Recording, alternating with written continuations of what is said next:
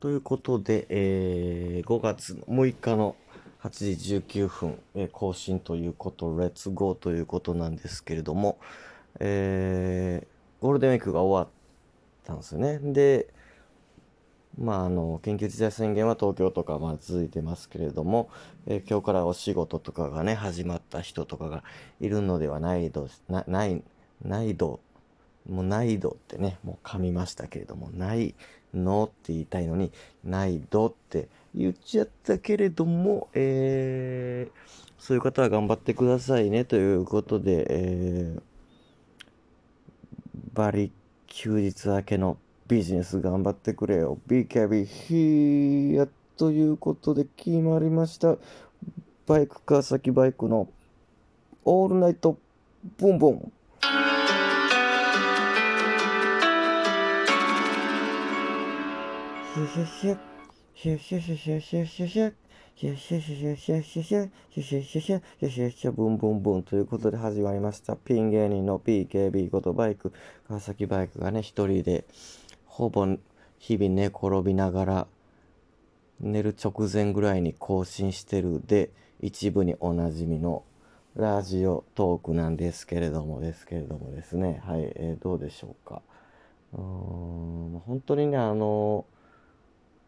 ヒューマン中村さんっていうね、先輩とも、えー、週2日更新とかでラジオトークさせてもらってて、こっちはね、一人なんで不定期で更新なんですけど、ヒューマンさんともね、前言ってたんですけど、その、やっぱ緊急事態とか自粛とか、の時期で、ラジオでやっぱ喋ることっていうのが、日記すらないというか、うん、今日何があったんですよ、警戒小話すらないこの状況っていう、まあみんなそうなんかもしれないですけどね。で、引っ張り出してなんか過去の思い出の話とか、ちょっと前にあったこんな話なんですけどねとか、こんな LINE が来てねとか、家で巻き起こる、家で巻き起こる最大限の出来事をエピソードにしたりとかね。まあ一回家で、ね、ラジオトーク中に1センチ弱の雲出た時はまあ盛り上がりましたけど、そんなんでもない限りね、特にその、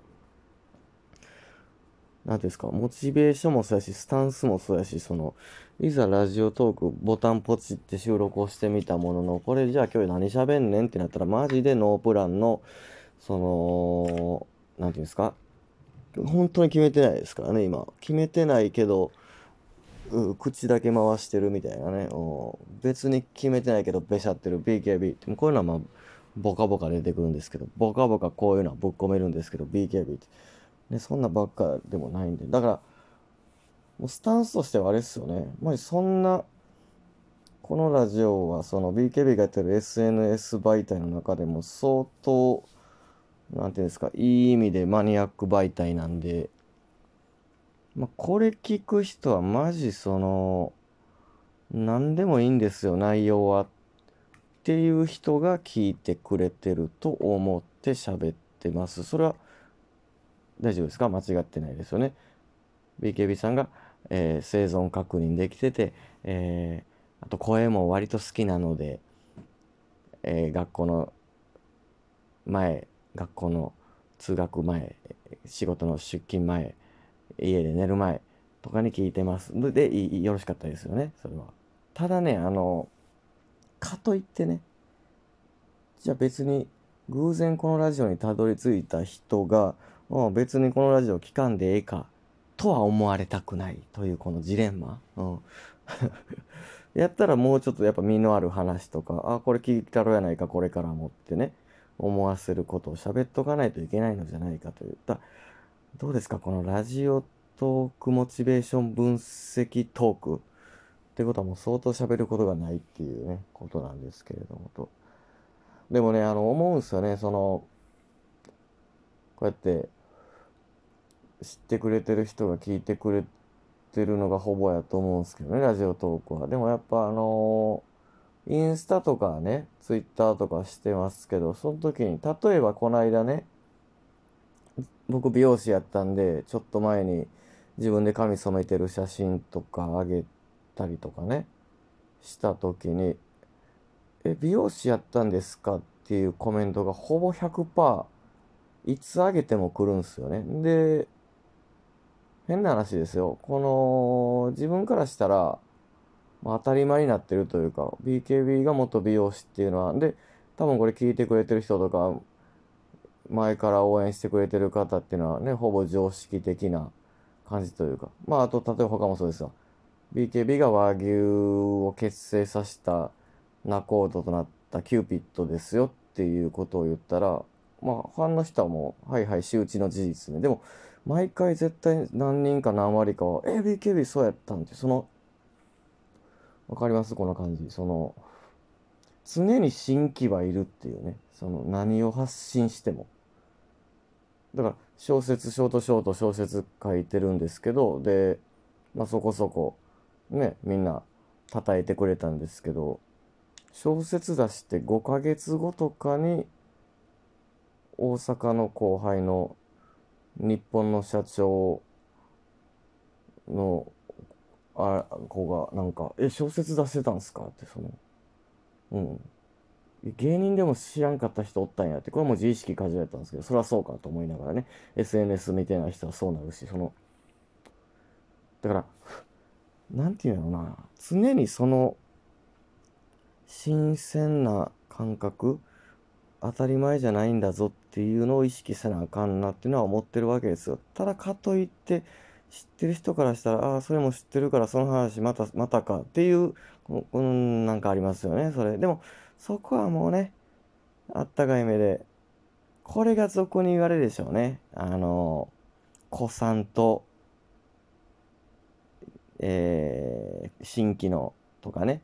あと、まあ、言い方絶対良くないですけど、にわかさんとかね、そういう人たちの、これは BKB のファンに限らず、歌手とかね、そういうファンに限らずの感覚になってくるんですかね。うん。ちょっと何が言いたいか分かります？この話。だから、常にやっぱり発信することはしていって、で、これはもう分かってるから言わんでええかっていうところの話は、その、極力しない方向の方がね、いいのはいいんでしょうね。だから、うん、美容師も美容師の時の話、まあでもあんまゆっくりしてないですもんね。うん。美容師の話、二十歳からね、23までやってたんですけど、で、あ、ちょっとしたか。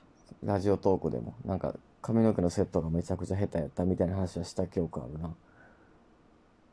美容師のレッスン中に彼女に振られた話したことあったっけなそれないっすよね。それしようかな、じゃあ。あのー、美容師してて、で、レッスンっていう、あの、先輩とかが日々毎日残ってね、教えてくれる時があるんですけど、で、その時も、毛染めを教わってたんですね、先輩に。で、愛さんっていう先輩に、男の先輩に、一つ年上の、俺が20歳、その先輩21歳とかかな。で、教わってて、で、川崎毛染め今日教えたるわ、ありがとうございます。で、あの、ウィッグっていうね、マネキンの頭用意して、で、それをテーブルに固定させて、で、カラー剤の練習。で、カラー、本物のカラー使うのはね、さすがに、もったいないというか意味ないんで、えー、なんか、似たような感覚になれる。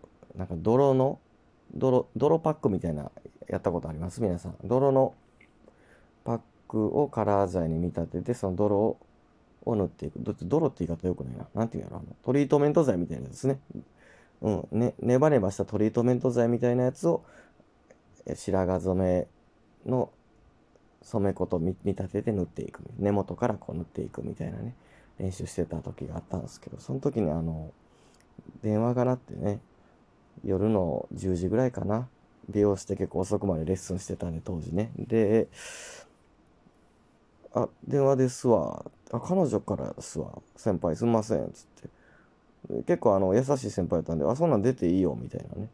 彼女、あんま会えてないやろみたいな。いや、最近会えてないっすね。って言って、美容師ほんと忙しくて、昼飯も食わずに、ね、10時間立ちっぱなしとか余裕であった忙しい店やったんで、で、休みも少なかったですしね。で、会えてないっすわ。で、に、1年8ヶ月、2年弱付き合ってたんですかね、当時で。で、でもなんか最近空いてないし、で、クリスマス近かったから確か、ね、プレゼントも俺買ったりしてて、で、なんか、うん、クリスマスはちゃんと仕事終わったら絶対会おうとかね、企んでた時なんですけれども、電話で、あもしもしっていつも通り出て、どどうした？みたいな。当時 LINE とかまだなかったんちゃうかな。メールと電話とかの時代やったんかな。で、あ、あのさ、って、おどうしたん？って言って。今レッスン中やんなって。おう、そうやけど大丈夫やで。どうしたん？